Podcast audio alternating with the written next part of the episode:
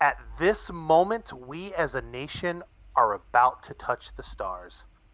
I tremble at the honor of announcing the culmination of mankind's long history of intellectual and scientific achievement.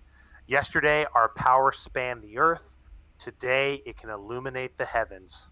May it stand forever. Our ziggurat! Cody, we're back. How are how the hell are you, buddy?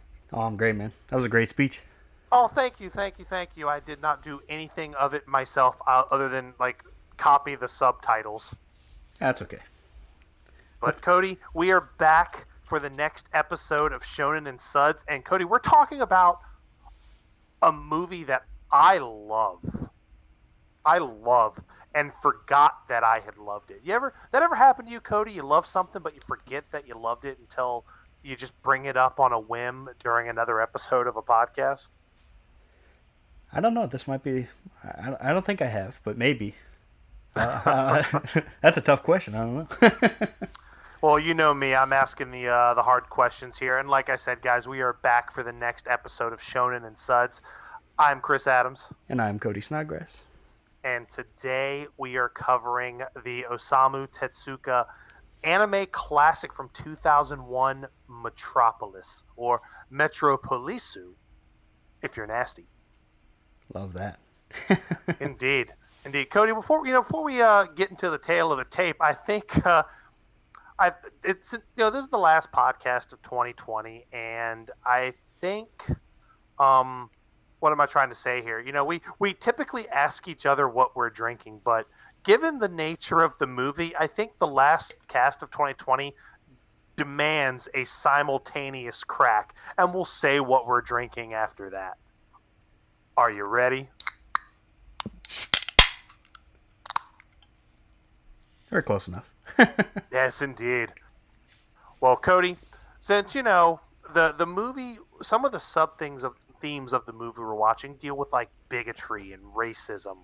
We thought it was fitting to enjoy the the weapon against racism of 2020 and Cody. That is the twisted tea. That's right, Chris. Not just any, ah, not just any standard oh. old iced tea. oh, it is not your mama's iced tea. That's for damn sure. It is lemon kissed gasoline, is what we are drinking here. Oh, that's right, Chris. I think this is actually my first non Anheuser Busch product. it is. It is. That's a big move for you. That's a that's a good way to like end the year, really coming out of your uh, yeah. out of your comfort zone there. But again, fitting for the times. That's right, Chris. Of course, we've all been seeing the memes on Facebook and Twitter and everywhere else. Mm-hmm. And I have been. Uh, I am, of course, drinking the half and half little Armour, Ar- what is it? Arnold Palmer. That's what a little called? Arnold Palmer action. Absolutely. That's right. And I'm drinking just just your standard old twisted tea. The just OG. the original ass beater, huh? That's right. The original one that smacked that douche across the face. oh, right, right in the fucking chops. Love that. Beautiful. And then he proceeded to get punched. So if you haven't seen that video, I highly recommend. Just, just you could literally Google "twisted tea ass beating." And it'll come up if you haven't seen it yet. That's right. And there's many great edits to it. There's it's all Oh my god. The all of them are, are solid gold. It's pure gold. But speaking of solid gold, Chris. Yes, we are watching and like I said, we're watching Metropolis. Again, before we dive in, Cody, I, I really I felt a certain way watching this movie. This this is a movie, Cody, like when I was watching this last night, it reminded me this is a movie that reminds me why I like anime, why I've always had anime, like just why I've always had it in my blood to enjoy it. This this is one of those movies. This is one of those cornerstone movies that like like defines me as an anime fan. And what and I'm I'm very angry at myself that until we had talked it up a couple episodes ago, like I I, I don't know I can't remember. We'll have to go back and listen to it. I forgot what we were talking about. I think we were just talking about Eight Man and all these classic movies. Um, like Astro. I think talking about Astro Boy is what brought it up because Osamu Tezuka uh, created Astro Boy, and the art style in this movie is very clearly that you know his signature art style. Um, but yeah, and like immediately when I talk, I was like, "Oh my god, this movie's amazing!" And unlike Samurai Champloo, I think this shit still holds up. Yeah, definitely. Uh, I think although Samurai Champloo's animation and music hold up, the story obviously, I don't Oh, think yeah. it does. But uh, this this has a pretty pretty good story in my opinion. Yeah, I, I think it's the total package. Um, the art stands up, the music is top notch, um, and the story is it's classic storytelling. So with that being said, Cody, um, we'll go ahead. and Excuse me. Oh, I got the the old fucking twisted tea burps right off the bat. I'm ready to go punch a racist. I don't know what's going on here. But we're going to go ahead and dive right in, and we're going to go ahead and start with a tale of the tape here. Um, so, like I said, this movie uh, was released um, May 26th, 2001. It is uh, created by, it's based on the manga Metropolis that was written by Osamu Tezuka. Um, now, his manga was actually inspired by the 1927, I believe, is this, uh, the year the silent film came out. Uh, it's a German silent film by Fritz Lang called Metropolis. Um, now, from what I understand, Osamu Tezuka had never seen the movie. He had just like seen the movie poster, um, and that inspired him to write the manga, which has nothing to do with the uh, the German film. They do they don't really share any plot elements at all, other than like the only thing they really share is like the name and the location. Yeah, that that's all I could gather from it at least. Yeah, that's really it. But the movie actually is kind of an amalgamation of the two. It shares some plot elements and a lot of the societal elements of the the 1927 movie, but it also has some of the plot points of the um, manga. Really, the big one being the main character being a robot, but not knowing they're a robot, but also kind of being the core of this massive, like, planetary destruction weapon that they also don't know.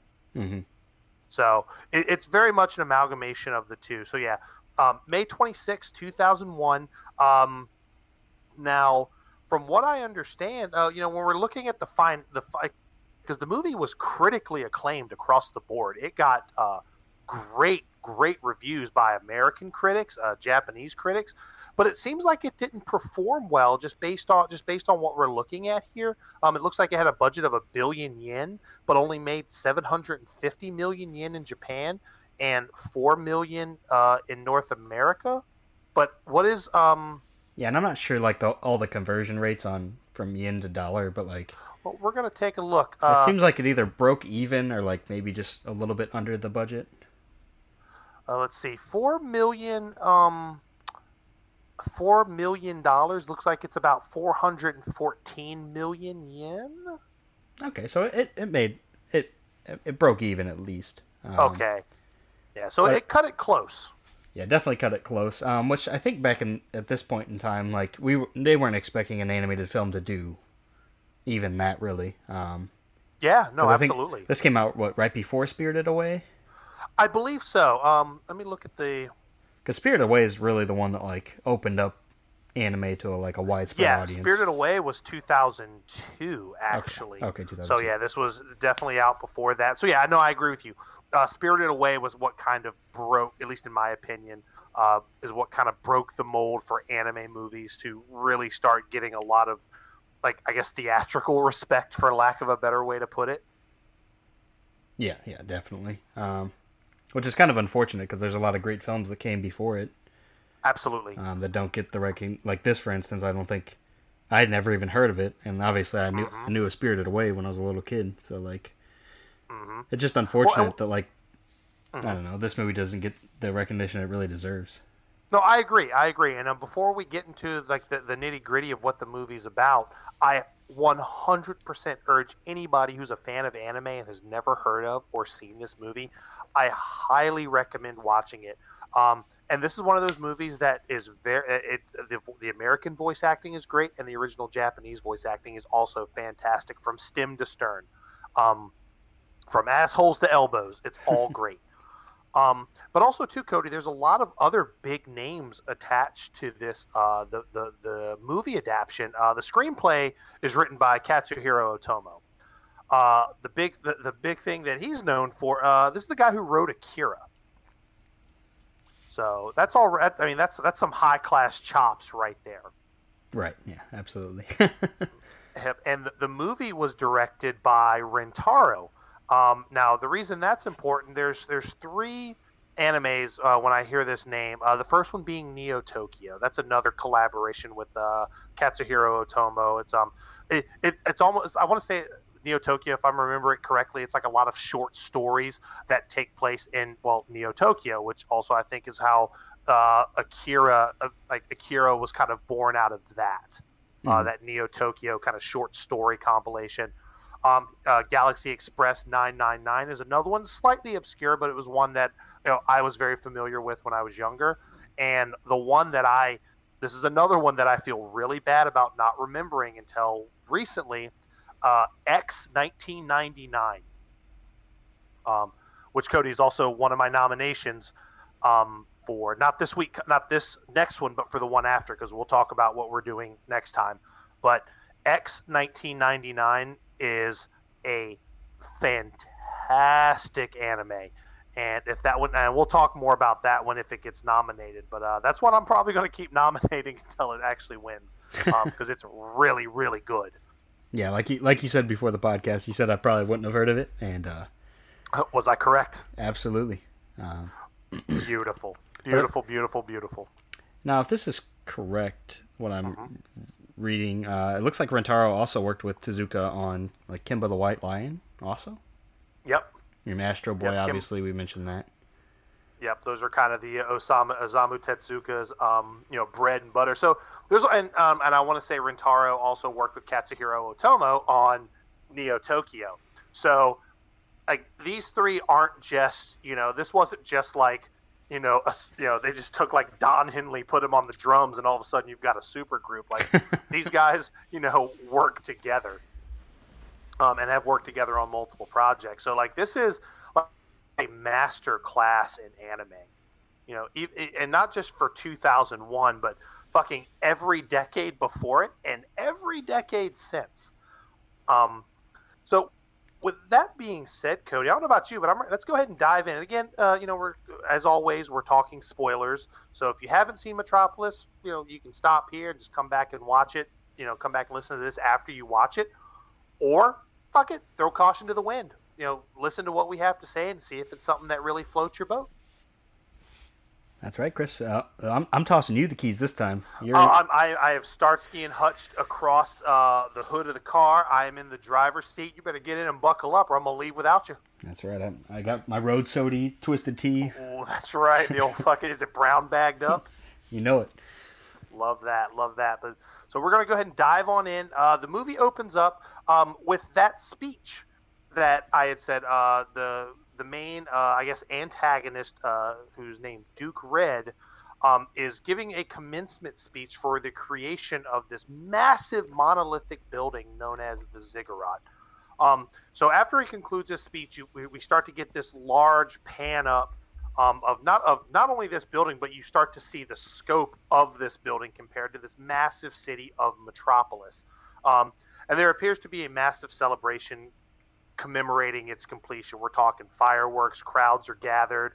Um, it's it's where you are to be, and we're greeted immediately, Cody, with this great like New Orleans style jazz, which is consistent throughout the whole movie. The I can't stress enough how killer the soundtrack to this movie is. Yeah, definitely like really helps set the tone. Um, very much, very much sets the tone. I'm glad you said it like that because also too, considering that the source material is from like the 20s and the, and like the 40s, this movie all across all throughout has this this tone of if you've ever seen any work of science fiction of like like from the turn of the 20th century up through like the 60s this movie carries all of that aesthetic and it's just such a neat thing just it's just it's just so beautiful to see done in this beautiful animation. But so from there, uh, you start to see other characters, and uh, Duke Red is actually surrounded by other uh, politicians. Um, but while what you start, what the people at this uh, this celebration party, this is where you start to get kind of the backdrop of what's happening. You get you you understand that robots are actually a, an, an integrated part of society, but there's humans that don't care for robots. You know why, Cody? Why is that, Chris? Because they turk their gerbs. they took our jobs. they turk their But but that that's actually a major. That's uh, probably the the backbone of the Metropolis story. Like the they these people in this city li- live in a pretty. It's a pretty, I guess. What, what's the word? What am I trying to say here? Just a pretty. In, uh, it's a solidified set like caste society. You know, there's different levels. You have your elites and you have your poor. Like the elites are the people that, you know, they're the ones who run the city. They're your politicians. They're your business owners and you know blue collar pretty much all of those jobs all of your laborer jobs your your john q public jobs have all been pretty much taken by robots and and like the people are pretty resentful over that like they're living in poverty while this fucking vacuum cleaner robot's just cleaning up the streets you know what i mean yeah, definitely. You can definitely see there's like levels to it, literally. Um, mm-hmm. yeah, absolutely. Like the high, and, and, and, the skyscrapers have like the rich and the with their fancy robots, uh, depending on what level robot they are, of course. Uh, no, absolutely. And then and then there's like the underground. Um, yep, the different underground zones, which are like essentially the slums, right? That's right. Yeah. Yep. And so during this party, and what you, again, you start hearing these murmurings. Um, Duke Red is the uh, pretty much the I want to say he is the leader of the Marduk Party, um, which uh, you know, we're, we're, we're getting real heavy into politics here, and there are people that want that really want Duke Red to run for office. They want him to be president because they think he can he can kind of clean up the streets and get rid of this resentment between the humans and robots.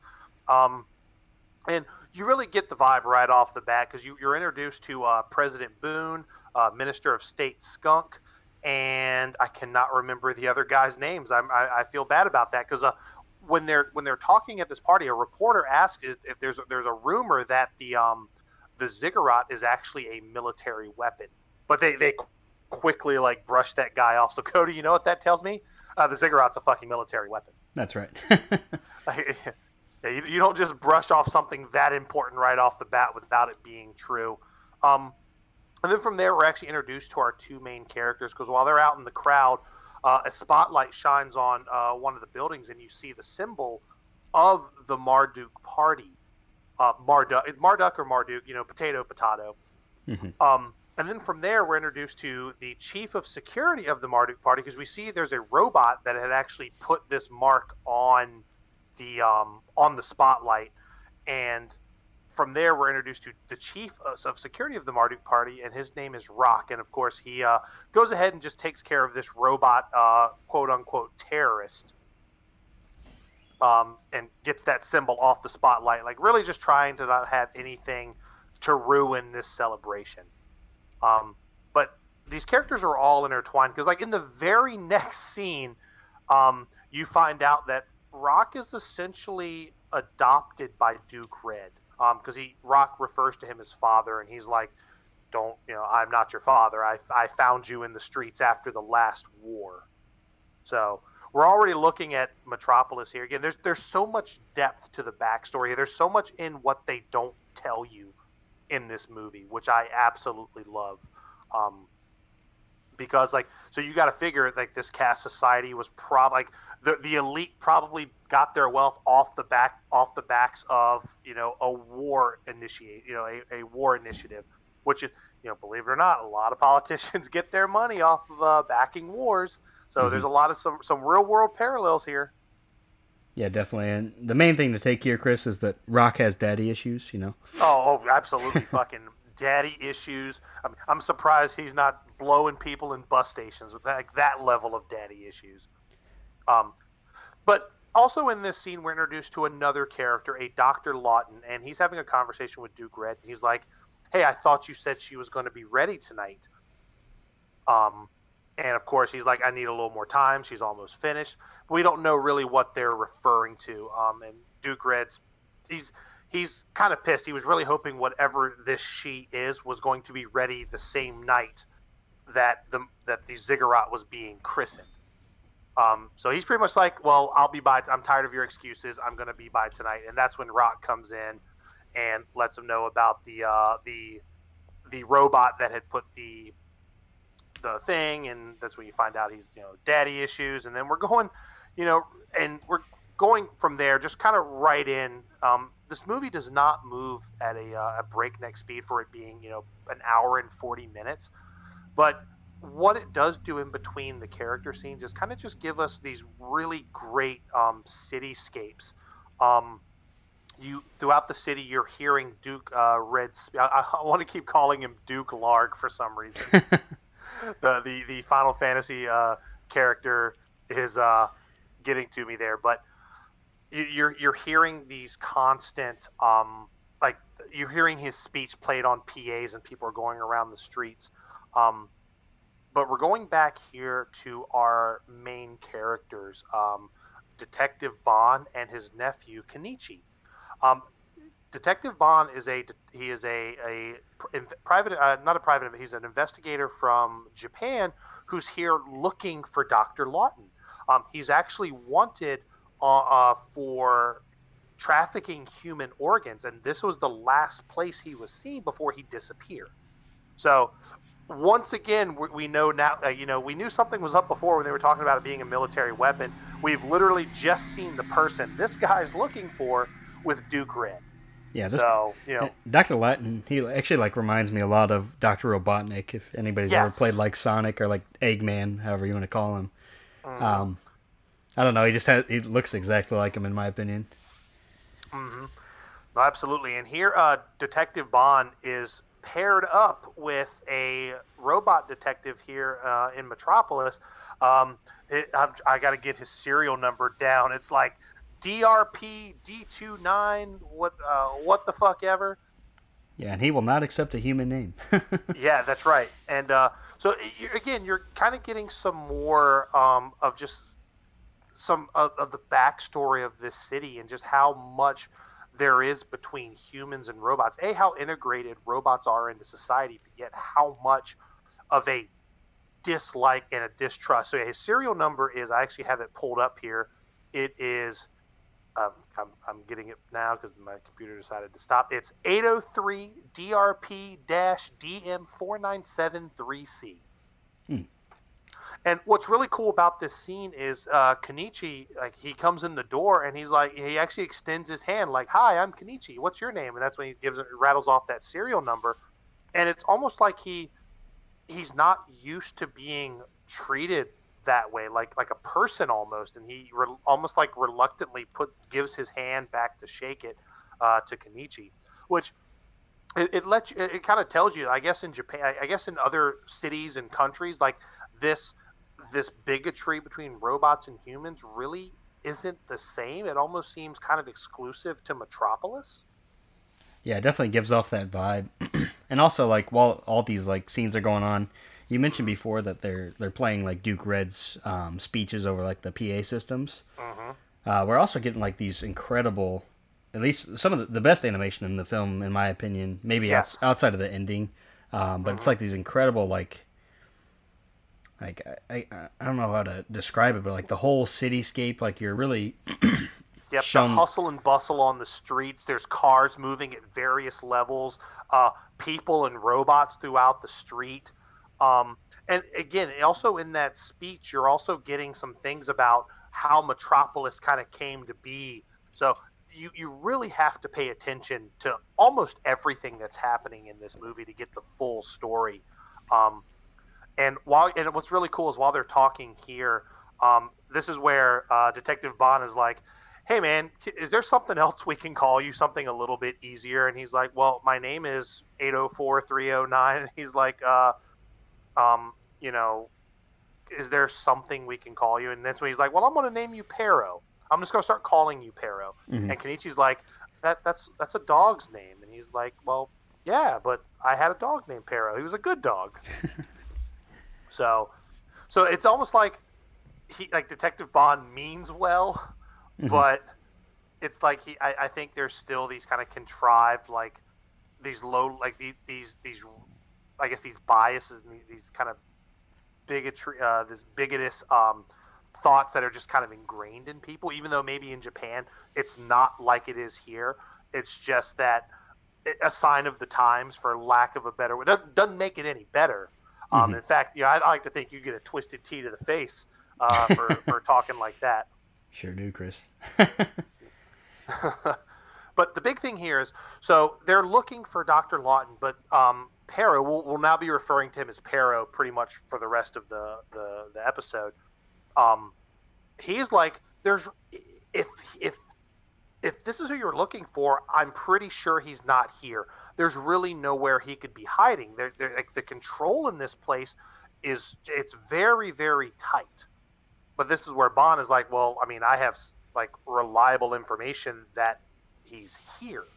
So this is where he's like, well, okay, well, if he is hiding here, hypothetically, the best place he would, the best place for him to hide would be Zone One. And this is where we start to see the the layers to Metropolis because right now we're still on the surface level. You're seeing nicely dressed people. Um, the hustle it, it's very big city like you're in the middle of like New York or you know Los Angeles or just a, a real big city that has some clout and some swank to it. But Cody, put on your coveralls because we're we're going to we're going deep in the trenches of pretty much the slums here. Yeah, we're going we're going underground, Chris. We're going under that Sector Seven plate. That's right. We're going. that's right to the slums of Midgar here, and it and you immediately like what I really like here is the animation does a really good job of changing the atmosphere. Like everything is bright and sunny. Like Metropolis is just like it, it's beautiful on the surface level, but it's like smoggy and grungy and trash everywhere, and lots of greens and dark colors to kind of just convey the atmosphere of these underground sectors. Um, again, really, really masterful animation. It's like the like this. This is a movie I firmly believe that this could be a like we could watch this movie as a silent movie, and it would tell you everything you need to know through its animation. Mm-hmm. Yeah, um, definitely. It, they definitely have a tone change here. Like it's a whole new world under underground. Indeed, and now we're, we're Duke Red, as he said before, he was going to come to Dr. Lawton's lab, which is this massive, extensive laboratory with uh, all kinds of tubes and platforms and computers and you know like but what I really like is it again. It goes back to that old school sci-fi feel. Everything almost it almost kind of has like a, a neo steampunk kind of vibe to it. Um, but he's here to see to pretty much see if what he was looking to be finished, essentially the core of the ziggurat. Um, so, and this is where you kind of get that tie into Dr. Lawton being wanted for human trafficking because um, he's asking about human organs, but he's like, oh no no no no, there's no no human parts in her. She's 100% synthetic. Um, but he's worried um, that she's still unstable. Um, and that's kind of the big thing here. Um, pardon me. Yeah, we, we, we find out who this she is, Chris. We find out that this is actually like a recreation that's modeled and named after uh, Duke after... Red's deceased daughter, Tima. Yep. Um, yep, and uh, well, and also, and Doctor Lawton is he's very reluctant to give her to Duke Larg. He's very worried that she's unstable, um, which very much plays into later. And of course, he's you know after you know Duke Larg still insisted he's like she'll be ready by the end of the week, I promise. And but of course he's like I'm not giving her to you know Doctor Lawton seems like he has his own kind of agenda. Yeah, he basically Duke, he wants to like run away with her basically. Uh, yeah, I mean, because this is kind of a masterful creation here, and I, she's she's a she's a weapon is the, you know the best way to put it. She is she is a very unstable um, creation, but you know, as Duke Red is leaving the laboratory, we see uh, someone like uh, like the Cape Crusader, uh, just brooding from high above. We see uh, Rock um, watching him leave the laboratory, which um, now he goes ahead and pops on into the laboratory and well, pretty much asks Doctor Lawton, you know, what the fuck is that? You yeah. know, I'm not going to allow you to trick my father with with with these with these robots, these creations. So he comes in and well, like like a twisted tea to the face, Cody. We're gonna make that reference a lot too. like a twisted tea to the face, he fucking blows Doctor Lawton away, and proceeds to just with it with his old fucking hand cannon, just proceeds to just start shooting everything in the lab. Yeah, he basically sets fire to, to the laboratory. He shoots Lawton. Um, it's basically just like a little sibling jealousy because like, like he, he doesn't want to get like you know overshadowed by like a new robot sister, basically. yep, and this also kind of lets us know too that like Rock does not like robots either, um, which also kind of makes sense in the Martin with the whole idea behind the Marduk uh, Marduk party. Um, it seems like there is no loss, uh, love lost for robots, and we'll start to see that more throughout the uh, the movie here. But Doctor Lawton's dying. Uh, Tima is starting to activate here. She's actually coming to life, as it were. You see her eyes open up. You see hair start to grow on top of her head. Um, and before the lab explodes, Rock uh, Rock runs off, and somebody actually sees him running off. Um, that somebody will we'll come back to, to, to them later. Um, and we're actually greeted to a really cool scene here. We see these cool like fire robots like coming through the the, the lower areas, and you um, you know, while the detectives and Kenichi are looking for information, they start following the the robots and the people. Clearly, there's some kind of commotion. Mm-hmm. Yeah, they kind of form a like a firefighter Megazord out here. Oh, dude, it's so great, isn't it? Like this is really really cool. And again, this this kind of goes back to the efficiency of like these guys stealing people's jobs. Like you, like I don't think a bunch of fighter firefighters forming like a human pyramid like a cheerleader is going to help put a fire out where in this case it helps an awful lot that these robots can do this yeah we see kind of like the a little bit more of the backlash from like the the the humans underground and i think. Pero he's trying to like calm him down he's like don't worry the the firefighters will be here meaning mm-hmm. like the robotic ones of course um, exactly but yeah, well, yeah. So like these these real subtle nods really bring this movie to life. Or these just these it's, the background dialogue tells so much of the story, and I fucking love stuff like that. Mm-hmm. But they also too, while this is going on, they actually see um, in the window they see somebody like moving, and so he um uh, Bond actually runs into the the burning building, um, and he has Kenichi um fuck he has him like run off uh, run off somewhere else to do something, but where Kenichi um, actually runs into Tima, and she's like glowing bright white when he sees her. Yeah, um, yeah, he like him run, not he, being he, afraid. He like runs around to the oh, back no, door basically, and uh, th- this is where yeah. we. I can't remember if this is where we get the the cover photo for the movie, depending on which movie or like which cover you have. Mm-hmm. Um, but like, not quite yet. Uh, that's that's when they uh, that's um, when they emerge from where they're at now. Because oh yeah, you're right, you're right. My bad, my bad. You're good. Oh, that's all right. But that's all right because I mean, you're like me. Sometimes you just get ahead. But so he, uh, Kenichi, just without really hesitating, covers Tima up with his jacket.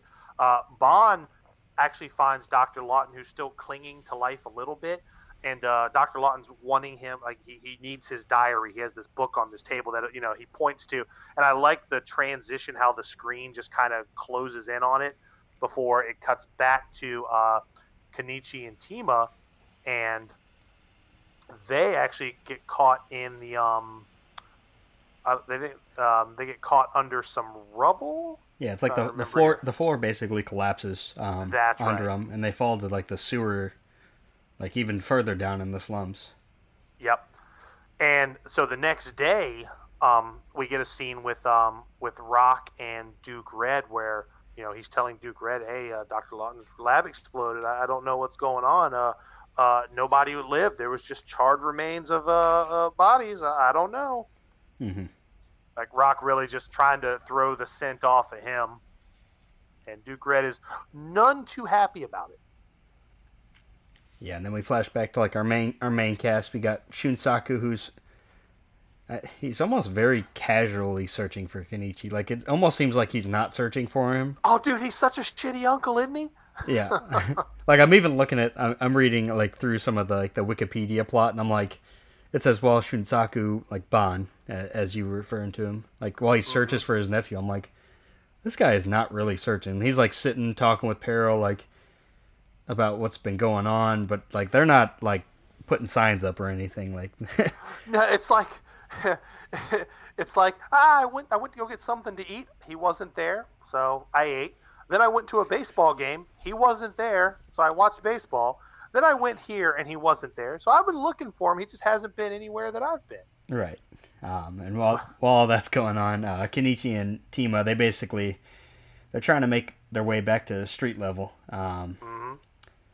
And, and, this is where uh, we get that symbol because they're uh, you know you see Tima kind of looking up uh, through you know a sewer grate kind of thing, and this is where you see like the this beautifully animated scene with like her hair kind of flowing in the wind. Mm-hmm. Um, and she's kind of looking up at the light.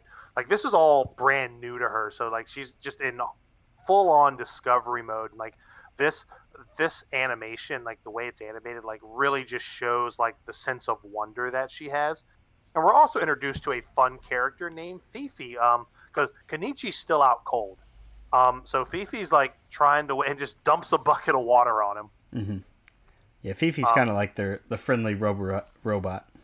Yeah, uh, it looks like uh, some sort of like garbage collecting robot or some kind of just scalv- uh, salvaging scavenger robot. Mm-hmm. Yeah, he like tries to bring them some like rotten food, but obviously they, they can't eat that. And uh, mm-hmm. uh well, unless you're Tima, of course, because she just wolfs down like a rotten. I don't even know what it is, like a cherry or something, some kind of fruit. Yeah. Yeah, and then we're back here, um, back here in Zone One. So Rock is back here at the the laboratory remains. Um, looking, he's pretty much looking for traces of Tima. Like he's he thinks he thinks that she's still alive. He's like, you know, that that was a suit that robot's super sophisticated. I don't care how devastating this fire is. There would be something left behind of her, some kind of metallic skeleton or something. So, um, so he's just, uh, so he's still kind of looking and making sure that everything is there. Um, and then it goes to the next scene where pretty much Bond and Pero were talking about Rock. They're like, you know, he's young, but he's actually he's like Duke Red's right hand man. He is, you know, he is not to be trifled with. You know, he's pretty cold. And then they start talking more about the Marduk party and um, how Duke Red is kind of like the the financier of the Marduk party. Very World War II ish in that regard. Mm-hmm. Yeah, because isn't the Marduk Party? They're like a vigilante group who's like they're like against, yes. almost against robots, or like they're against like. Oh, they're they're just straight up against robots. Yeah, yeah no, well, absolutely. Like Rock obviously is. Um, mm-hmm.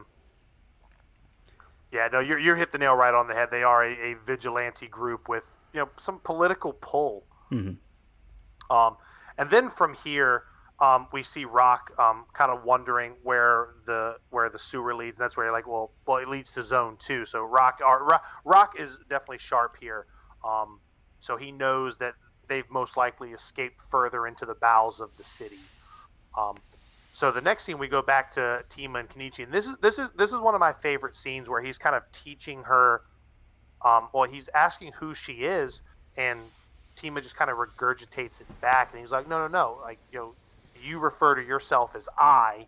I am you, you am I. And he kind of confuses himself trying to teach her. So, like, you have a really neat little um, kind of person out of uh, person out of time kind of uh, moment here where he's essentially teaching her how to speak or try how to understand language. So, r- really, really neat scene, and I, I like how like I don't know, I don't want to I don't want to use the word free spirit, but like Kenichi's very much like he doesn't even bother to think that he saw this person was glowing buck ass naked when he found her and now he's just sitting here teaching and he he has like the innocent like he's a child so he still has that innocence and tima also is a child so they, they have this like i don't know this this this childlike innocence and bonding that they're doing and this is where uh, fifi actually brings them the the rotten food which mm-hmm you know, again, Kenichi very polite. He's like, you know, hey, I appreciate you doing that, but we can't eat this dog.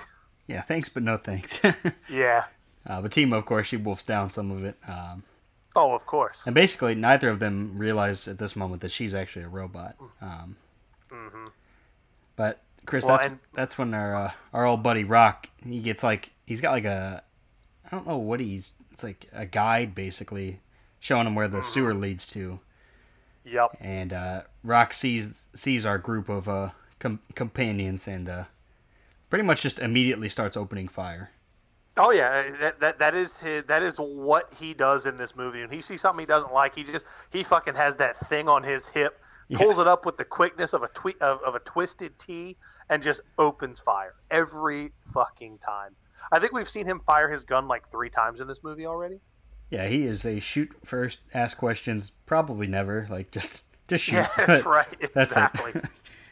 That's right. It is his pocket sand. Yeah, he even um, like he even kills the guy that's with him. That's like showing him like where the sewer leads to. Yeah. He's like, yeah, hey, you, give a shit. you can't shoot down here. He's like, all right, watch me. You're gone. exactly. Yeah, he's a yeah, Rock's kind of a dick here. Um, now this next scene is kind of you know the the straw that stirs the drink. This is where we start seeing what the ziggurat actually is. Um, so you know what it does is it irradiates the surface with like an electromagnetic again this is where it gets you know I, i'm not a science guy but what it's supposed to do is it's it's not it doesn't have an impact on humans but what it does is it affects the robots. Um so you immediately kind of get the vibe that this is part of a bigger plot and we we kind of see all this come to fruition later. Um so they're doing a small little test and they, they um what happens during this test is all the robots just start going fucking berserk. They just start malfunctioning. They just start acting very erratically, and this allows like, and it's during like crowded streets, and they start you know smashing out windows. So like the Marduk party comes in, guns blazing, and just starts gunning down all these robots in the middle of the street. And what I do like here is like they're not even telling people to get down. They're just rolling up on the sidewalk and just blowing people away. Oh yeah, the Marduk party. They they don't. they they just shoot like. they're, they're, did you ever see that episode of The Simpsons where Homer had the gun?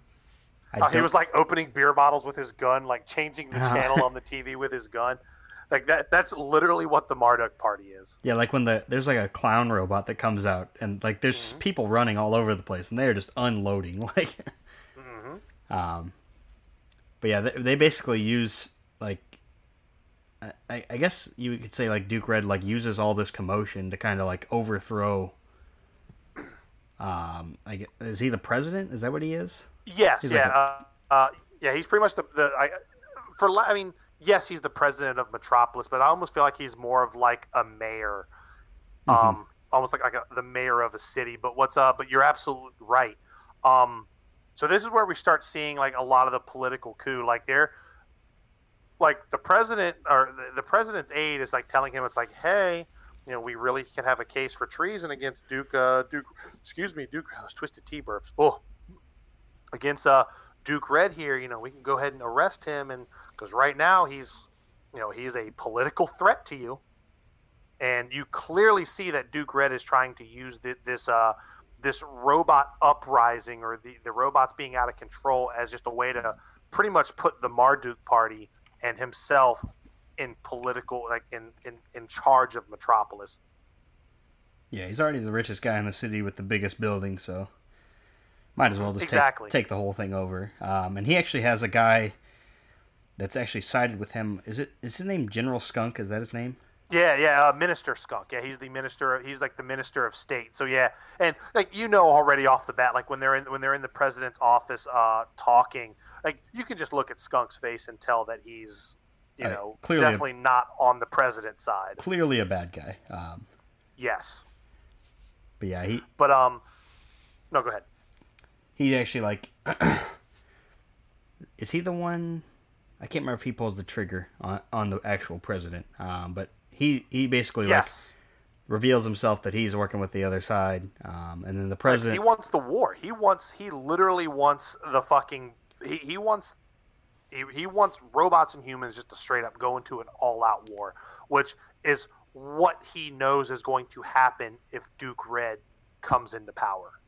Yeah, we see actually like a little bit like a. It's almost like a scene inside of his head where like it just like just flashes of like war scenes almost. Oh yeah, and he just has like this shit-eating smile on his face. Um, now that doesn't come up until a little bit later. Um, it's really the next time we see them because right now they've put the they've put the plan in motion mm-hmm. to get the to, to get Duke Red arrested. That's what they're trying to do. Um, and this is where um, you know Rock is going, and this is the scene where Rock is going down into the sewers, um, and now we're going back to because what's really cool here, um, we see everybody in Zone Three, and they um, to get away from Rock, they actually um, Fifi uses like another like robot like her to hide Kenichi and Tima in Mhm. like this group of all of them, which is really really cool. Yeah, because while all this commotion's going on on the surface, Rock's chasing down Kenichi and Tima, and like you said, Fifi and the other robot they hide Tima inside of them. Um, hmm basically, I think it's to get past like a gate or Yes. because Yeah, because one of the things they they meant, and, uh, you're probably getting ready to say the same thing. So go ahead. it's like there's there's certain zones that certain robots can get into, but they got to have like I don't know if it's like a license type thing. Um, it's like certain ones are allowed so far up on the surface, and then like No, pretty much. You're absolutely right. Like um, they're they're whatever job they do, they're they're regu- uh, relegated to staying in that zone unless they have like certain permits. But uh, usually, and from what I uh. I, I can't remember if someone says it, if it's Pero or somebody else, but they're like, "Oh, it's a shoot on site. If you see a robot outside of their zone, it's just it's an immediate shoot on site, like immediate termination. They don't they don't question it. They just kill the robot." Yep. And uh, you know, we got this really great chase scene here. Uh, Tima and uh, while uh, Tima and um, Kenichi running from Duke Red and one of his goon, uh, not Duke Red, uh, Rock and one of his goons. They got this little street bike thing, and you know him going down the stairs. And again, this allows us to see like just some more you know beautiful cityscapes here. yeah, we get to see like a a, a bit a broader scope of the city. Um, Yep, and we're still kind of now. What's what I liked for that? Like we're we're on the surface, but we're like not in the elite area. Like we're on almost like street level for some of this in Metropolis, with like back alley, kind of slumish. But you're not underground, but you're definitely in more of like the denser, crowded part of the city mhm. where the you know the the disenfranchised people live you know the ones that have lost their jobs to the robots like this is where a lot of them live because you also see you know a lot of them they you know they're sitting they're huddled on um, you know in groups on stairs. Um, they don't have nice clothes. Um, so this this is where like the middle class folk live which i again the the the the scenery in this movie is worth a thousand words. Um, but they eventually crash into this junk heap, and Rock has all of his goons like searching, and they're like, "He's not here," and he's like, "That is that is the most unacceptable answer you could possibly give me." um, so keep looking. Yeah, and basically Kenichi and Tima they've kind of hidden like a like under a sewer grate type thing and like drops down, um, and they they kind of meet up with like a a, a group of people, but um, before that actually happens, the the group of goons they hear like a it's like a radio is what it is. Yeah, Tima picks up this little hand radio. It looks like almost like a radio from the Brave Little Toaster, and while she's holding it, it, it just goes off. It starts playing music. yeah. So they kind that obviously alerts the goons. yeah, so they're on their trail, um, but. Kenichi and them, they meet up with. I don't even know what this group's name is. Um, Uh, but uh, they they this is Atlas's group. Um, Atlas, that's it. That's the and, guy's um, name. Yep, Atlas. And uh, when we see Atlas, we realize he's the person that saw Rock running from the laboratory. Mm-hmm. Yeah. so- And the vibe you get from this group, kind of right off the bat, is they're just kind of this underground resistance movement. Um, what they're actually resisting, eh, you don't really know quite yet. But you know, he he obviously has a lot of questions. He's like, why is uh, why is the Marduk party looking for you? Not just the Marduk party. Why is Rock looking for you? Chris, you know what vibes I got from this? I got What? some straight up Final Fantasy VII vibes because I've Yeah, already yeah. we already got this giant tower, Mhm. right? Just like like the Shinra building.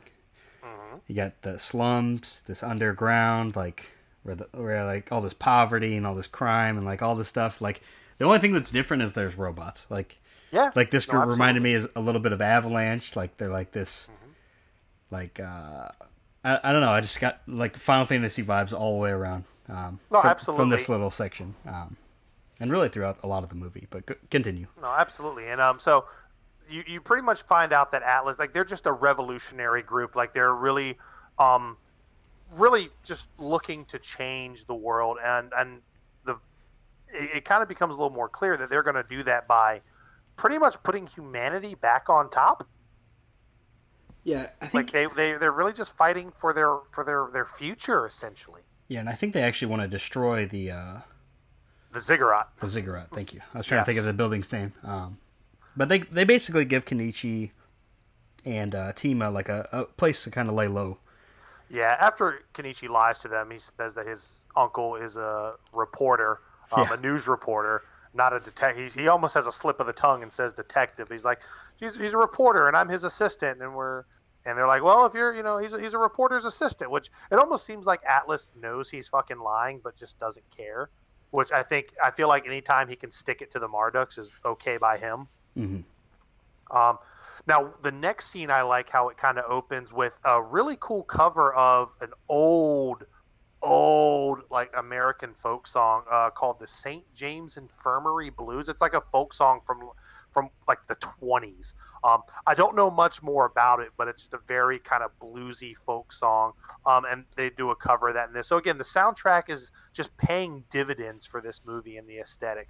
Um, and it, the you, it sounds like the the music's coming from that radio that Tima is holding. Mm-hmm. And she's still, you know, just blown away by the scope of the city and just, just kind of in wonder about everything around her. But just re- again, really great animation. Like th- again, this is a movie that could have no, like no spoken word, just music, and the mu- movie would be just as good. Mm-hmm. Yeah, definitely. Uh, but then the next day, uh, I believe this is where Kenichi ends up. He ends up reuniting with his uncle. Yep. Um, just just for a brief moment, which quickly interrupted by Rock, who's obviously he's hot on the trail. Um, and this, this is a I, I don't know if this is like one of the more iconic scenes of the movie, but um, I, I, I at least thought it was. Um, this is where we find out that Tima is actually a robot. Um, mm-hmm. and he actually ends up. Let's see. Rock shoots uh, Bond. Mm-hmm. Oh, that that's not that's not quite that, yet. Is that not yeah, yet?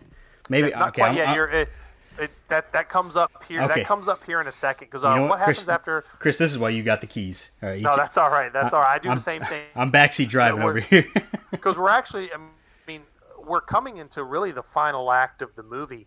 Um, you actually get here. Um, you start hearing a little bit from Atlas about you know really what they're fighting for. They're they're talking about like you know the, look look just look at you know you got two or three families living in a room. There's no jobs. There's no schools. Um, you know we're running out of food. Um, and since this ziggurat celebration, they've stopped giving out food rations. Like we're we're all like people are at the end of their rope. Like we're you know we're we're we're we're hopeless and helpless down here. So and then of course you know he starts talking about you know what does ziggurat mean? And starts going about like the ancient babylonian times and uh you know how it has to deal with like how the gods smote down the king because of his arrogance creating you know the, these frivolous things. And that's that's what they want to do to duke red. Like they want to smite and just really just get this just put the power back into the people. Like really get that you know like that wealth distribution back. You know what I mean? Yeah, he really he compares the ziggurat to like the Tower of Babel. Yes, absolutely. And uh, then we have a, a scene here with uh, which is really cool with um, Tima. She's actually uh, write, learning how to write, so she's writing uh, Kenichi's name on paper. Um, mm-hmm. And what I really like here, and you catch a glimpse of it, like you see like all around, you see pictures of like Che Guevara like on the on the walls and shit. So like I, I really like these kind of real world tie-ins that this movie has. I don't know if you noticed that in a bunch of the newspapers and on the wall. So, no, I didn't even notice that. That's awesome. Oh yeah, but of course, Tima's just writing this stuff all over. Um, but also too, this is where we get a neat little um, little little back alley dealing with Atlas and a a figure wearing a hat. Um, and this person's giving them information about the uh, there's um, there's a Marduk parade outside the ziggurat uh, on the final day of the celebration. Um, you know, you can take care of them then, and the president's going to make a speech denouncing Duke Red. Um, so then what's going then President Boone's going to take control. Um, and they're going to go ahead and he's like, the Duke will be powerless. We'll go ahead and arrest him, and everything will be good. Um, and they're they they have these promises of well, you know, you guys will you know you guys won't have to live off of rations. And the person talking to him when he lights a cigar, it's the fucking president's aide. Yeah, I think this is the guy that's actually voiced by Steve Blum, the same guy that did Spike Spiegel, right? I believe so. Yes. I believe it. I know he's one of these guys. Um. But yeah, no, continue. then- I'm sorry. Well, no, I was gonna say, but you also get here like this. You find out like it's it's also a revolution. It's getting robots out of here. Like they must go. Like this needs to be a revolution of humanity. Um. So we're quickly realizing what's going on because Peros actually has this um. Ha, ha, he's taking this thing. He's taking this thing off of a uh, off of a dead robot that tells him that you know all robots are going to perish. You know, there's going to be a revolution, and he's like, we got to be careful. Like robots need to hide. Um, things are really about to pop off. And this is where we're coming to where you're talking about like the um and of course there's a duck wearing a necktie and all this, but uh we got the pitchforks, we got the flags, we got the guns, the uh the the, the revolution is getting ready to be televised, my friend. So uh we've got um Bond and Pero are trying to they, they're trying to get ahead of this, get in front of this, but it's it's not going to happen. Like they're trying to like there's the robots on the street. They're trying to warn them. It's like y'all need to get out of here. Um, but uh, Pero, uh, when the the the um, what am I trying to say here? Atlas and all his men are like lined up on the street, and Pero's like, "Hey Bond, I need you to go back to the precinct. I need you to call for backup."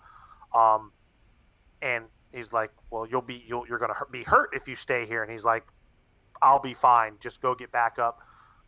And this is where um, Pero just he has he has a little face to face with Atlas, and Atlas just blows him away. Pero just gets his head blown right the fuck off, and the revolution has begun. They start storming the ziggurat, but Cody, things don't really go as planned because it cuts back to the president here, and this is where um, we find that Skunk has pretty much betrayed the president. Yeah, he's basically Um, working with Duke Red the whole time. Yep, because the president's sitting, uh, he's in his bathrobe reading his paper, and he's like, "Well, do we want to go ahead and, uh, you know, the revolution's starting here. Uh, do you want to go ahead and release a statement?" He's like, "Ah, well, you know, uh, you know, we'll wait till three o'clock, and we'll, you know, make an official statement after that." Um, and this is where uh, Minister Skunk rolls up and pretty much, play, uh, I want to say he actually places the president under arrest because the Marduks come like busting through the door. Um, yeah, that this is pretty much it. And then they go ahead and shoot the aide. Um, and this is where Skunk, is, you know, kind of reveals that he wants he wants to see, um, you know, he's a traitor to him, but he's not a traitor to history. hmm And what I love when they shoot the aide, I don't know if you notice when he gets shot, like a candle pops up behind his head, No, I didn't even just to like notice signify that he's dead. no, I didn't even notice that one. Yeah, it was really really cool. And then of course they shoot the president, and this is where we have that weird scene with Skunk where he's just like, you know, like has like the the Vietnam what would be flashbacks for other people. hmm Yeah, Um, like but- flashes of war. Um, but go ahead. Exactly. But now where where you were at, where they uh, uh, Tima and Kenichi come up to the aftermath of this this riot in the streets, and they they find Pero's body, they find him dead, um, and now martial law has come into effect. Duke Red has pretty much seized control at this point. Um, Marduks are in the streets, the army is in the streets. Um, his plan is all is coming to fruition. The only thing that he's missing is Tima. hmm Um, and here, uh, while they're going through the streets, like you said, uh, Bond is reunited with Kenichi. Um, he introduces Kenichi to uh, he introduces Tima to um, to Bond, and we also see Atlas. Atlas is pretty much on death's door. He's like, you know, we were set up. We were this whole thing was just a ruse. We were used uh, for you know what was going to be inevitable. And I think Atlas actually just dies right here on the sidewalk hmm because Yeah. uh, And, Oh, then no, our, go ahead, and then our old buddy Rock shows up, of course, because we got to have the whole the whole cast here. Yep, and uh, he just fucking gives uh gives K- Kenichi a twisted tea knee to the fucking right to the solar plexus, and he drops like a like a fucking sack of spuds. That's right. And Um, shoot, shoots Kenichi's uncle, Uncle Bon, obviously. Um, Yep, and uh, and that's right because Kenichi jumps Rock and knocks the gun out of his hand. And, uh, Tima goes and picks up the gun, Mm-hmm. and Rock, being the coolest motherfucker, just picks up his shades and is like, "You're not going to shoot me, or if you're just give me the gun, or if you're going to shoot me, just fucking shoot me. You're not Yeah. going to do it. Do it. You won't." I was really hoping she would, but Yeah, but it's all- but it's interrupted by uh by Duke Red wondering what the hell Rock is doing, and this is uh actually the first time Duke Red sees Tima outside of the laboratory. hmm Um, and he is, you know, and he's well. First of all, he's kind of excited to see her, but then he just immediately turns to Rock and is like, "What the fuck, dude? You said nobody survived," and he pretty much rips off his Marduk patch and says, "You're fucking out of here. I don't want to see you again. Get out." He pretty much kicks him to the curb. But Rock had Rock's reasoning was is like, you know, no, you shouldn't allow a robot to sit on the throne of power. You should. You should rule the city. You're you're the one who's powerful, not not some fucking robot. hmm Which shows that Rock has absolutely no idea of what's going on. He just has this blind loyalty to Duke Red because Duke Red pretty much saved him from the streets. But now Duke Red is putting his ass right back out in those streets. That's right. Duke Red sends him on his way and takes Tima and basically heads away to the ziggurat. Um, obviously, Kenichi, our boys, took in a knee to the chest, took in a twisted tea, and so he's Oh, he's right. out cold, and uh, they, they head off to the ziggurat. Yep. And uh, so what we're seeing here is uh, Tima is actually, you know, being treated relatively normal. Got she's got a keeper, but she's also like writing constantly writing Kenichi's name all over the place. Uh, Bon actually goes back. We cut to Bond. He's actually injured. Uh, he's alive, not dead. Uh, you know, alive and well. Runs over and sees that Bond has been uh, not Bon, sees that Pero has been killed. Um, then he we then this is him going back to a bar, looking asking for a hot whiskey. Yeah, because they didn't have sake, of course. Uh, but- hmm But yeah, things are. This is where things kind of kind of start to culminate here. So, uh, back in Tima's room in the ziggurat, uh, her aide brings her a letter saying, "Hey, it's from someone named Kenichi. He wants to meet you," but it's actually Rock. Um, Rock meets her. Rock wants to meet her to get a good look at her and also get rid of her finally because Rock is obviously kind of keeping it incognito. Um, and I want to say he like tases her with something, and like her hair like shoots straight up, and then she just like like deactivates essentially. Yeah, he basically like wants to dispose of her, so he kidnaps and deactivates her. Yep. But what I love here, so when he um, when he kidnaps her, when he's got her back in his little thieves' den for whatever he's trying to cut out of her, the door fucking busts open, and my man Bond just takes fucking two fists of twisted teas right to Rock and just beats the shit out of him. That's right. It's don't we don't even give him the honor of an on-screen ass whooping. You just see him come in, you see Rock like look fucking startled, and then you just see old fucking Bond just standing over top of him. That's right. He had he had that hot whiskey, Chris. He's upset. You know? Oh, dude, he was ready. He was he was whiskey fighting drunk. He That's was right. ready. And uh, Yep. and then he he kind of takes her to like this hotel, um, basically type Yeah, thing. the Hotel Coconut. That's right. And he breaks open old uh, Doctor Lawton's notebook, and he Yeah, and actually he figures out how to bring her back, and he has the heart to heart with her. He tells her that yeah, you're a robot, but she do- she doesn't believe it.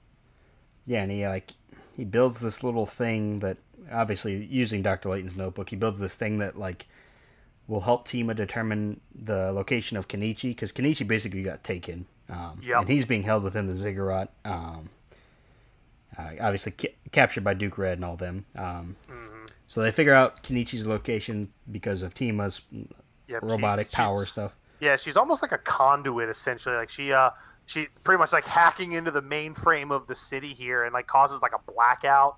Uh, but she's like, "Oh, I know where Kenichi is," hmm which is like you said in the ziggurat. But, all, but while that's happening, looking, um, you have the Marduks out in this kind of little convoy looking for Tima, um, and they they start to pinpoint where that signal came from that caused the blackout.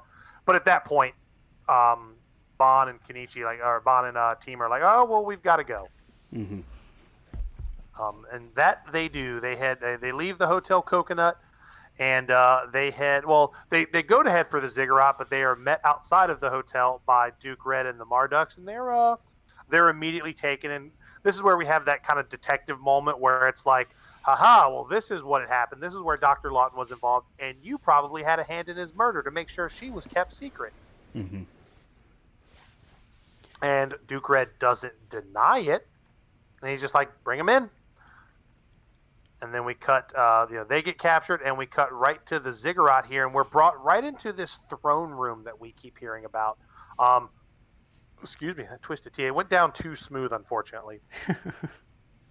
but inside this throne room, uh, we have Kenichi, who is still, you know, he's he's pretty, uh, like like he's been like he's drowsy or beaten up. He, he's he's he's not all there. He's pretty loopy, and Tima is very very much uh, worried about him. and um, she starts confronting Duke Red basically about whether or not like she's a human or a robot or like what like basically her identity. Yeah, and he's feeding her from the long end of the spoon. He's like, "Well, no, of course you're not human, but you're not like these other robots either. You're more than that. Like you, like you're you're gonna bring on like you, you are gonna change the world. Like you you're you are like humans are inferior to you, and you know humans are ruled by emotions. You you are you are. Su- he actually says you are superhuman. Yeah, and basically that she's like set to wor- rule the world. Yep. Uh, Once from... she takes the throne, because mm-hmm. uh, what's going to happen is, and this is where Bond like kind of spills the beans. He's like, yeah, she's gonna. She sits on that throne. She's gonna merge and become a supercomputer. That's actually going. She's gonna. That's going to destroy the world. And Duke Red's like, well, where did you get that information? How do you know that? And he's like, well, I mean, I am a detective. And he throws the. Uh, he has the journal and he throws it at Duke uh, Duke Red's feet. Mm-hmm. Um, and then he goes. He has Tima go ahead and um, wants her to change and sit on the throne. But we get another fucking twist. The aide, uh, her her little keeper, he starts ripping off her face, and it's fucking by God, it's Rock. Yeah, it's Rock. That He's, son of a bitch, the Texas rattlesnake. He's back, Chris. He, I don't know how he oh, managed man. to pull all this off in such a short amount of time, but he's created. Boy, he pulls off one hell of a bamboozle, doesn't he? That's right, and he uh, he ends up shooting Tima like right in the chest, and it like. Oh yeah, and he's still he's still spouting that tired ass shit, man. He's like, you don't need her. You should sit on the throne. Again, showing that he just clearly does not understand. But he pulls out his little Saturday night special, uh, turns around, and like you said, just shoots Tima right in the fucking chest, and before taking a bullet himself. Yeah, he takes a couple shots, and then Chris, yeah. this is where shit hits the fan.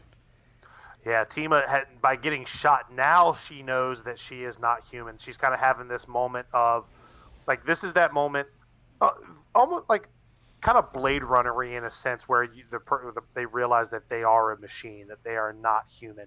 Mm-hmm. Um, and she kind of kind of loses it here.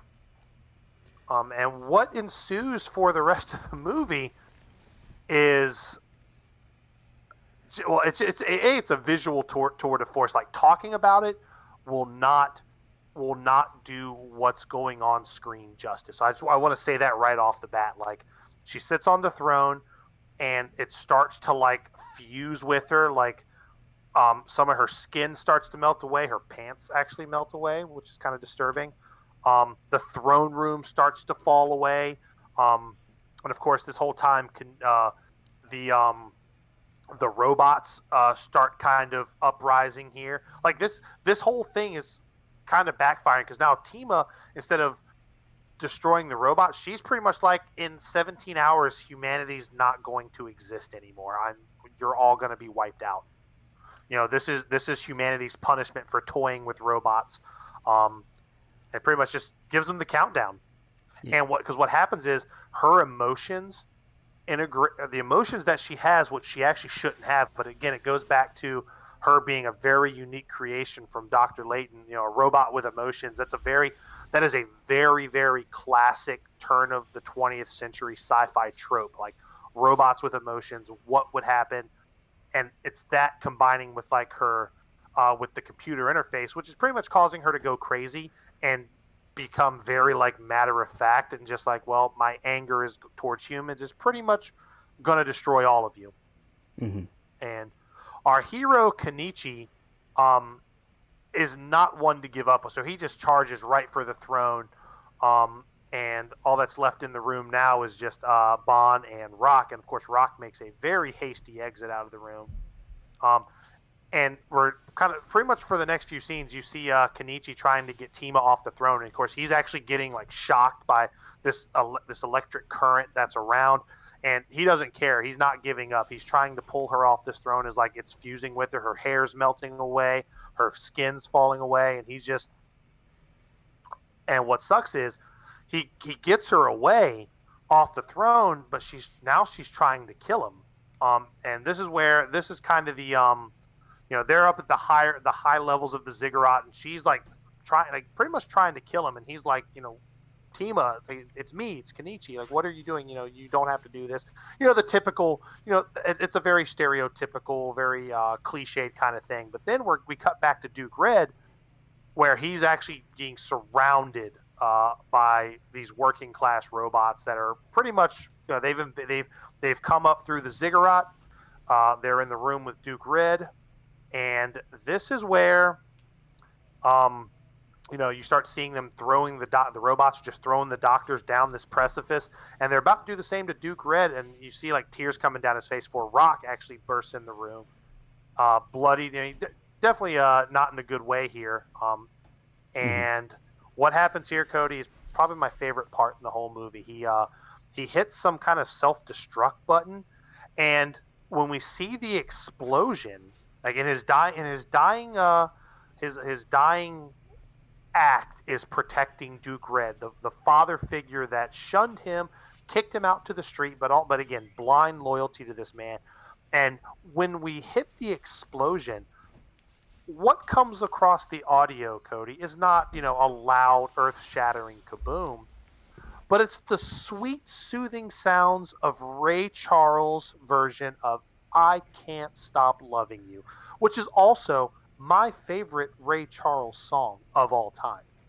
Yeah, it's a great song and definitely unexpected. Dude. If if like I hadn't known about it before, I wouldn't have never saw that coming. Um, Absolutely. But, but, yeah, Rock says he's not going to let his father die at the hands of these filthy robots. Hits the button, and then the song kind of really takes us through this final act of the film. Yeah, like the the last uh, the climax where pretty much the ziggurat is exploding and crumbling around them. And Kenichi, bless his heart, is still trying to save Tima.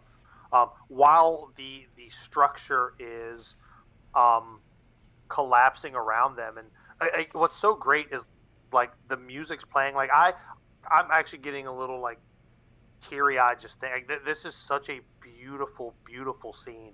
Um, and the music is so fitting to what's going on.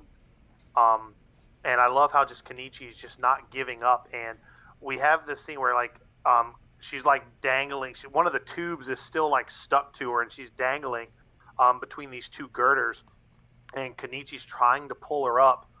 Um, and what happens here? He gets her and uh, grabs her by the hand, and as they're um, as as you know he's got a grip on her she she actually says his name mm-hmm. um, but while that's happening he's losing the grip and she slips out and you see her falling uh, pretty much to her death um, right.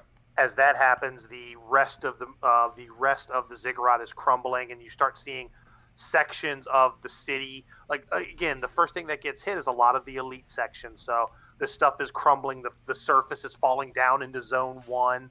So, like, just such an amazing, such an amazing scene. We see the fall of the ziggurat. So, really, what Atlas was trying to do ended up happening anyway. Not really the manner that he hoped it would, and you know he didn't live to see it happen, but it did.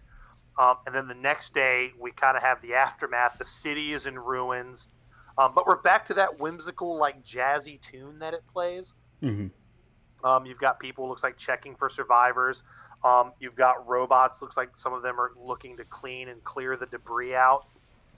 Um, the vibe I they don't kind of outright say it here, but like the vibe I get here is you're gonna start seeing a little bit more harmony between humanity and robots. Like, at least that's the vibe that I'm getting. Yeah, that's, that's what I got too. Um, um, and, and you we, also have so no, go ahead, please. And then we see our boy Kenichi. He's he's kind of like searching through the ruins. Um, mm-hmm. Well, because we, we, know what he's looking for. He uh, he's trying to find see if Tima had survived the fall. I mean, knowing that she's a robot, the the probability of her surviving that fall is very very high. Um, and he sees a robot with a piece. It was the the the, the tube that was that she was holding onto that was connected to a, a piece of uh, the throne. He finds it. and He's like, he sees. He's like, hey, where did you find this? And what I, I love this scene too because old fucking Fifi, who had been blown away by Rock earlier in the movie, has uh, survived. He, he has a piece of uh, of Tima, and not just any piece. He has her heart, mm-hmm. which I think is really really cool. Then you see a robot pull, roll up with like her shoes. Another one has her fingers, um, and what I like here is they all start saying Tima, and which the thing that gets the thing that I get out of this is Tima when she uh, merged with the throne, she I, I feel like a part of her ended up in every machine in Metropolis. So while she her physical form may be gone, like she's not forgotten. Like she was on because one of the scenes earlier kind of ties into this. Like when she was standing up in the building, people were looking up at her like, "Oh, she looks so angelic." Um, so she's almost become almost godlike to these robots, and she's like her consciousness has now become a part of them. Um, and of course, he gets misty eyed. And he uh, he sees his old Uncle Bond. I don't know how the fuck he got out of there so quickly, but uh, he, he can seems like he can move when he have to. When he when you know, whis- I don't know about you, Cody. Uh, whiskey induced speed. that'll that'll get you wherever you're trying to go. Yeah, I'm not um, sure how, they both survive somehow, but uh, yeah, unscathed no less. Um, and so the last scene here before the movie closes out is uh, Kenichi actually wants to stay in Metropolis and help rebuild. Um, so pretty much uh, Bond goes back to Japan. You see him on get on his plane, and you see Kenichi stay and help the robots. And the last scene of the movie pans down um, to a to uh, the radio, the Tima's radio, and um, I gotta find what it actually says. It comes on and actually says. Uh, I want to say it says, um, "Who am I?" Yeah, I think it says, "Who am I?" It says, it's like uh, it's like Tima's or, it's Tima's voice. Though. Yeah, yeah, Tima voice coming through the radio, and I believe it says, "Who am I?" I think mm-hmm. you're right. Yep. Uh, let me just double check. Yeah, because like it plays like the static, and then yeah, it says, "Who am I?" in Tima's voice, and then uh, roll credits, Cody. Yeah, but Chris, apparently there's a post-credit scene. Uh, a yeah? post credits image, Chris, where uh, oh, Kenichi oh, can, can, be I seen. Have, you known about this? I have not known about this post credit. I mean, I, I don't oh, think I see it. I'm actually this, looking at I don't think this is right now. on my version, um, but there is a post credit image where Kenichi can be seen in front of. It's like Kenichi and Tima. Robot repair Detective shop. agent? Was it say robot what? Repair shop, apparently. No shit. So it seems How like great is that? Seems like he's repaired Tima and like all is good. Um, but Cody, in my Chris, entire 20 years, I have never seen that before. It's not in my version of the movie. I saw it on Wikipedia and I was like, what? I'm like, yeah, I saw I'm like, it just now. It's like, like, a black. It's like but, a photo. It's, but then, yeah, then I went to like the fandom page and I'm like, it says it too. I'm like, why is it? I, I don't know if it's on like certain DVDs or maybe it's like, I don't know. Like, mm-hmm. I don't know what I have to do to see this other than Google, obviously. Yeah, no, that's actually really cool. I had never seen that before either. But like you said, so that, Cody, th- then the credits roll, or then the rest of the credits roll, obviously, and uh, we get another like awesome song that plays during this time. Um, oh yeah, like the, Absolutely. the theme of the movie. Yep, I can't, I can't remember the name of it. it. Actually, has a really like cool name, like the I uh, uh it's there'll never be goodbye. Yeah, there, there, there will never be goodbye. There, there will never be a goodbye or something like that. Yeah. Um, I wanted to say I can't stop loving you, but that's literally not it. That's the Ray Charles song. All right, so Cody, that is Osamu Tezuka's Metropolis. Um, I still absolutely love this movie with every fiber of my being. I cannot recommend this movie enough, and I was actually so scared after Samurai Champloo that I would not remember this movie as fondly. Thank God I was wrong. Yeah, I, I thoroughly enjoyed it. Um, once again, it's another reason I'm glad to have you on the podcast because you can show me some of these older ones that I've never never even heard of before this. Um, I really enjoyed it from top to bottom. I thought the story was good. Um, I thought the animation was really good. Some of those like big city shots, and obviously the final ending scene. We can't really do it justice um, just by talking about it.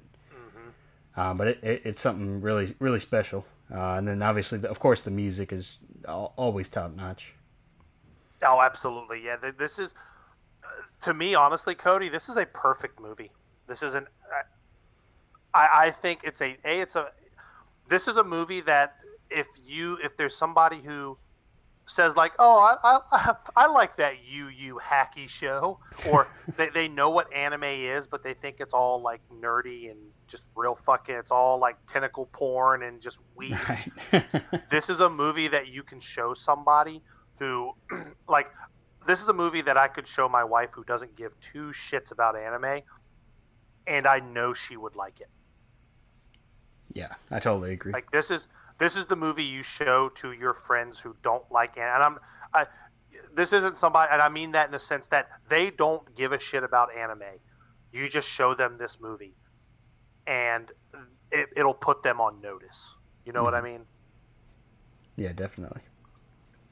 But I think this movie, I think it's fantastic. So, Cody, with that being said, this movie has actually dethroned Cowboy Bebop as the number one on my list. Is that right, Chris? This is it, it, it is right. My uh, slide everything down a notch. Metropolis going right on top. So, correct me if I'm wrong, but I got your rankings at Metropolis on as number one, Bebop, mm-hmm. Totoro, Eight Man After, Afro mm-hmm. Samurai Resurrection, and then of mm-hmm. course, Seven Deadly Sins, whatever that whatever that movie's called. Yeah, the old the old the old the old bumba the old bumba whatever you want to call it. But yes, that is absolutely correct. So but Cody, like, I'm glad you enjoyed it. Where does it go on your rankings? Well, Chris, I'm going to put it right in the middle. Um, okay. Totoro is still my number one, and mm-hmm. I, I, think Bebop. I just I really enjoy that movie. Sure. Um, but I put it right at number three. It was tough mm-hmm. toss up between Eight Man After and Metropolis, and I think when I give these movies as much attention as I've given like Totoro and Bebop, maybe the list will change somewhere down the road. Mm-hmm. Um, but I definitely put it above Eight Man After. Um, not that Eight Man After was bad or anything, but I think this movie just animation wise, story wise, music wise, it be- it just beats it in every category. Absolutely. This this is a movie that I could not only could I sit down and watch it, but I could also throw it on as background noise. But it, that that's a dangerous proposition because what will most likely happen is I will start watching it. that's right. Um, yeah, it's definitely. Yeah, I, I, I'm, can't I'm, recommend this movie enough, man. I just can't. I absolutely can't. It's so great. Yeah, I'm definitely glad I have it on DVD. I need to check out some of like the special features because I think they have like some interviews and stuff like the mm. directors and all that stuff. Yep. So. Yes, I'm glad you said that because this is a movie I think if whether you're a digital purist or you love having physical copies on a shelf, this is a movie that needs to be in physical form on your movie shelf in your movie collection. It is that good. It is absolutely that good, and I think it's just that important of an anime movie. I don't. I just. I. I can't. I don't think describing this movie does it any justice. You have to watch it, and you can watch it with the sound on, or you can watch it with the sound off and do it silent film style. And uh, to me, that's part of the magic of this movie because it does draw heavily inspired heavily by a silent film. You can watch this movie on mute and know exactly what's going on. Mm-hmm. It's that beautifully done. Yeah, it's definitely one I, I, will for sure be recommending to any of my like animated friends that don't listen to the podcast particularly or anything like that. Um, mm-hmm. Just a good movie, all in all. Um, Absolutely, absolutely. But with that being said, Cody, this is the last cast of 2020, and we made the executive decision. Uh, we are going to open 2021 with Blood of Zeus. We're fucking doing it. We don't care. We, we love you all, but god damn it, we need to watch this show. We we've let it sit on our fucking queue for six months or longer. How long has it been out? Six months? Around? A few months? Maybe six months? I don't know. Time? I don't understand time anymore. Yeah, time is out the window. I, I almost feel like we're like the Skip Bayless in that meme video where he's like, "It's my turn." yes, god damn it. He said it was my, my turn. turn. yes. Um, that is exactly what we are. So it is Blood of Zeus's turn. Um, obviously, we're going to finish the whole show up next week. So, Chris, that means we got to do another. Uh, we got to set up another poll to go up. Yes. Um, so to stay ahead of the curve, Cody, I've got my two uh, nominations. Uh, I'll go ahead and read them off to you if you'd like. Yeah, I'd like to hear it. I know you mentioned one earlier. Yeah, one uh, X 1999 as a series that I have seen. Okay.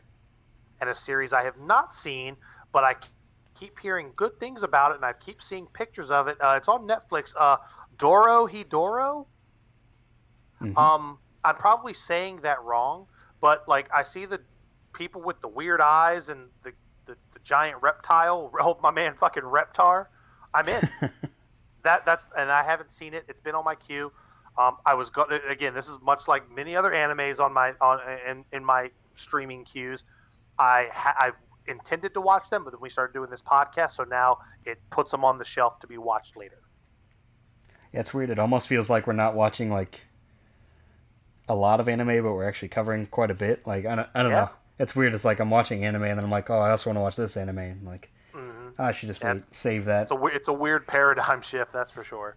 I'm like, man, I haven't watched enough anime this week, and then I'm like, wait, I watched 13 episodes of Champloo, or like, exactly. I'm like I'm watching plenty, like more than the the average person, right? yeah, Uh, absolutely. so we got X 1999 and Mm-hmm. Doro Doro Doro. Hey, Dor- Doro he Doro, that's right. and it's it's actually it's actually spelled phonetically D O R O H E D O R O. Now, can you tell us any little bit about this X 1999? Why you Yes. suggested that? So wh- I haven't seen it in a while, so Mhm. I, I do have the small worry that it might not hold up. But what I understand is it takes place during like the pretty much the end of days, and there's like two warring like groups of like they're they're like almost like gods essentially, but they um pretty much they're deciding the fate of humanity. There's like uh, something of the of the Dragon Clan and something of the water. Um, it takes place in modern times. It actually takes place in 1999. Um, that's about all I remember. It's been a very very long time since I've seen it. Interesting. And this was one of those ones. This was like one of those animes that uh, I rented um, from the. There was the Naro Theater where I saw a lot of most of my anime in theaters. They had a video store attached to it um, called Naro Expanded Video. They had a monster anime selection. Like I started watching this around the same time as Record of Lodoss War, um, and I remember watching this one, but I kept going back to Record of Lodoss War. I kept going back to it. Um, and I saw this one like once, and then I was like, "This is really good," but I really want to watch Record of Lodoss War again. So I bought X. I actually bought the series from like a Suncoast, um, and then I watched it once, and then I moved, and I I think I think I had given or let a friend of mine borrow it, and I moved away and never got it back. So it was one of those things. It's a very tra- It's a very. Tra- it's like you know. It's like Darth Plagueis the Wise. It's a very tragic story. Yeah. Yeah, it looks interesting. I'm looking at some like still shots of it. Um, It, it's it's very good. It is very very good. And again, this is from a. I, I hope I'm not coming from a place of nostalgia. This is one that not a whole lot of people know about it, but it, I maybe more people do than I realize. Um, I I do remember it being very dark, um, kind of kind of ominous in a sense. Like it was it was I, I liked it. I liked it a lot. But we'll see. We'll, we'll, we'll like see it- how we'll see if like it- holds the test of time. looks like it's also known a lot as X, just straight up X. Yes. Um, Yep. At least the anime is. Um, hmm so yeah, it looks it looks very interesting. Um, so those are your picks. We got X 1999 and Doro Hidoro. Yep. And then for my picks, I'm once again nominating Castlevania as the one I have seen. Damn good choice. Um, I would have liked to do it before Blood of Zeus, but I'm I'm way too like I just want to get into Blood of Zeus so I can see what it's all Yes. about. Um, but it's obviously like I think they're made by the same animation Yep, same- studio, maybe. Same studio, same guy. I think the same guy created it. Okay, yeah, yeah. We'll we'll figure all that out in the in the tail of the tape next week. That's and, right. Uh, and then for the one I haven't seen, I'm going to nominate from way back when on another poll. I nominated this, and it's Japan Sinks 2020, which is another uh, Netflix anime. Um, I think it's only like 10, 8 or 10 episodes, so it's another short one. Excellent. Um, so those are our four picks, guys. If you want to stay up to date with us and vote along, you can vote on Facebook. I'll make a poll there or a post, and then you can comment down below, and then um, as well on, on our Twitter page. And those are both at Shonen and Suds. Um, and then Chris, before we wrap up today, you know we had a big a big day just passed recently. Um, it was- Yeah, I believe uh, I believe it was the the, the, the, the the season of Christmas, the holiday known as Christmas, That's that's right, Chris. So a merry belated Christmas, uh, happy holidays of all walks of life. For those, you know, we celebrate what you celebrate, um, and I hope you enjoyed it. That's the important thing. I hope you had a good one. That's right. We hope you got all your all your trucks and dinosaurs, right? Chris? All the trucks and dinosaurs that you asked for. That's right. And uh, we wish you guys a happy New Year coming up. Yes, indeed. But Chris- the happiest of New Years.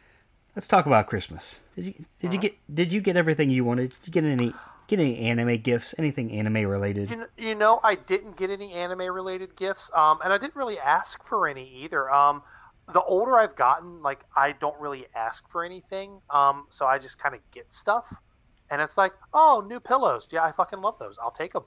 Um, what else? What else? I, I got some uh, storage boxes for all my nerd cards. I was like, I really needed these. Thank you so much. Like, I just get things that people maybe I'll maybe I'll say I want something in passing, and I don't realize it and they'll be like, "Oh, you you said you wanted these like six months ago." And I'm like, "Okay, yeah, you're absolutely right. I'll take them."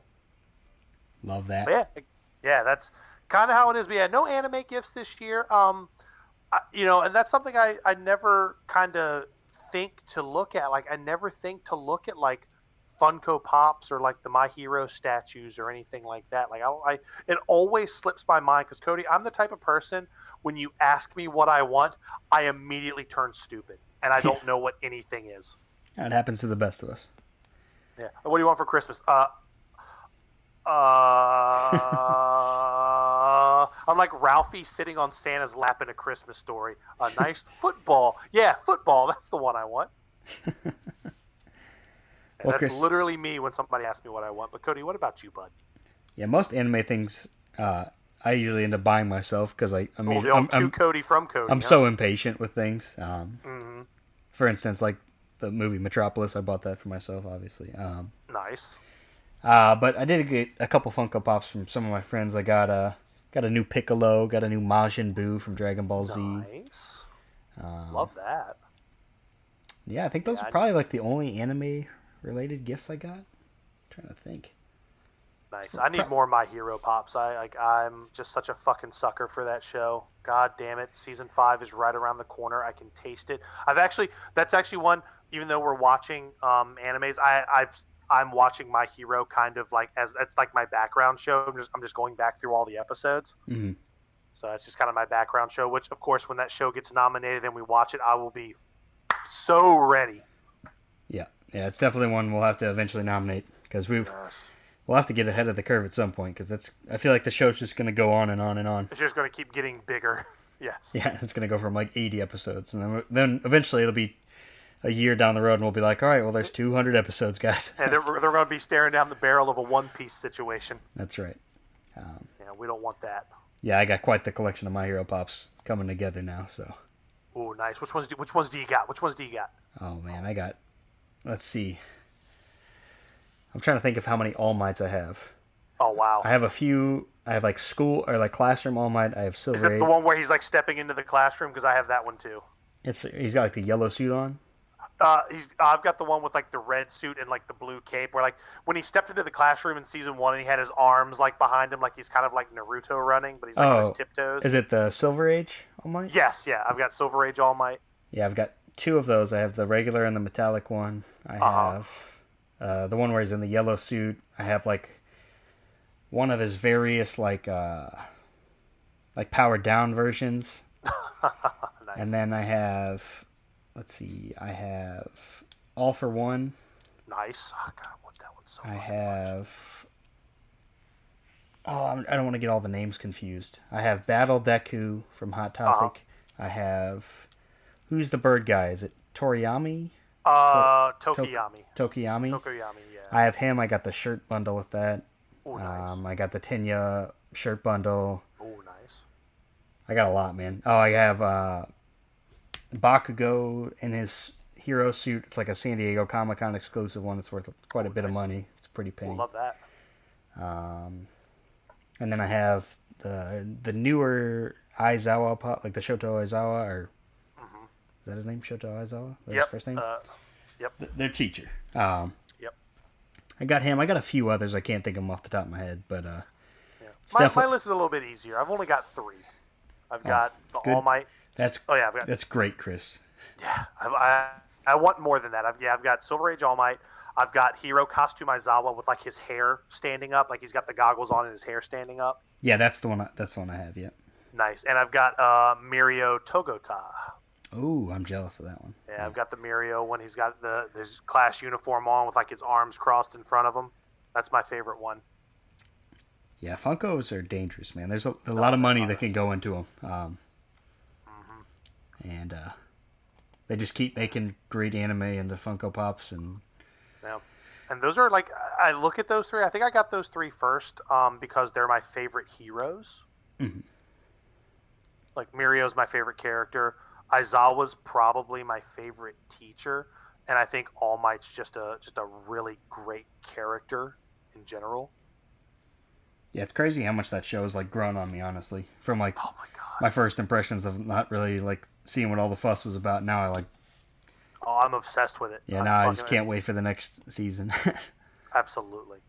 But of course, that's a whole nother episode on its own. But uh, Cody, before we, uh, uh, I guess before we wrap up, do you have anything else for us today? Any, uh, any, any, anything on your brain? Anything on your chest other than the heartburn I'm going to get from the twisted tea that I just drank?